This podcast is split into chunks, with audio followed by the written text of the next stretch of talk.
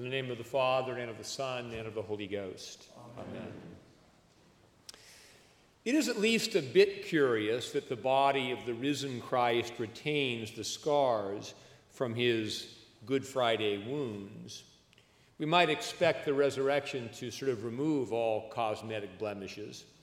We might hope, or maybe we certainly do hope, that our own resurrection bodies will be free from all of our current scars and defects. But there is a particular point to the wounds that Jesus shows to the apostles.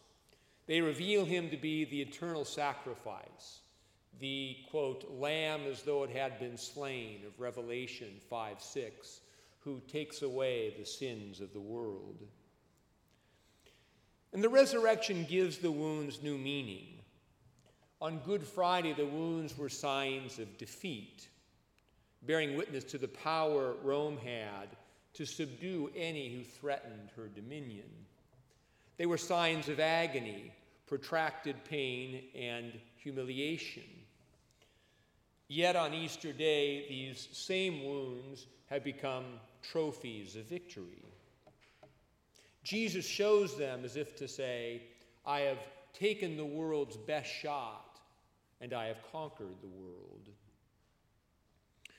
Rome controlled people through the fear of death.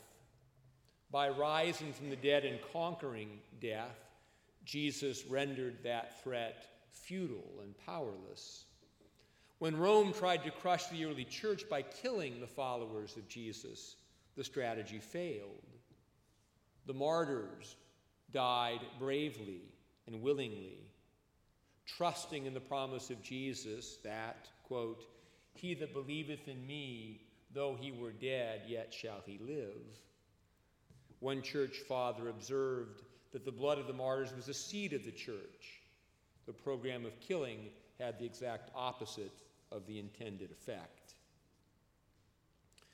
We who have been baptized into Christ can also face death bravely.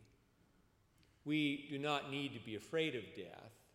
In fact, we are not supposed to fear death the way the world fears death. Jesus didn't promise that we wouldn't grow old and die.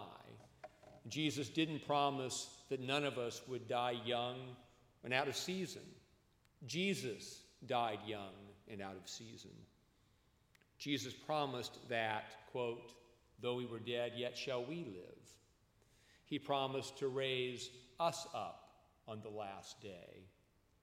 If we believe him, we will not be afraid of death.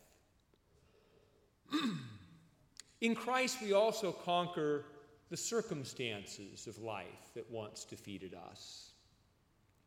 We call Jesus in one hymn the saving victim. Jesus was, in modern psychological jargon, victimized, betrayed by a close friend, conspired against by the very leaders he came to save subjected to a travesty of justice, brutally killed, poor, pitiful Jesus. Yet the risen Christ is not pitiful as he enters the upper room on Easter night through closed doors and shows the disciples the trophies of victory. He is majestic and triumphant. The victim has become a conqueror. We also have wounds. We also have been victims. People have done stuff to us. Circumstances have conspired against us. Some win the lottery of misfortune more than is their fair share, it seems. There are different ways to respond to the inequities of life. We can become perpetual victims, poor and pitiful letting people walk all over us because someone else once did. We can become stoic, keeping a stiff upper lip. We can become angry, allowing our wounds to boil over into rage. We can become Christian scientists or positive thinkers, put on rose colored glasses and pretend that it all really didn't happen. In presenting his wounds as trophies, Jesus gives us the Christian answer. We can conquer through the power of forgiveness and the power of faith. We can conquer sin by being forgiven. Our Lenten confessions resulted in a renewed experience of forgiveness in Easter. Sin that is forgiven can no longer hold us captive. Easter replaces oppressive guilt with God's peace and with new freedom in God's service. We also conquer by forgiving others the sins they have committed against us. Sometimes this is hard because the wound is deep.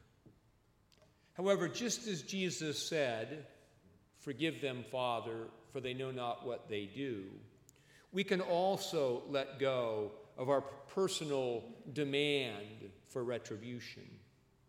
We can also commit the task of judgment to God and trust that He will take care of it. To forgive other people is to refuse to be captive to the hurt and anger that is produced by the sins that others have committed against us. To forgive, we must have faith in God's sovereignty.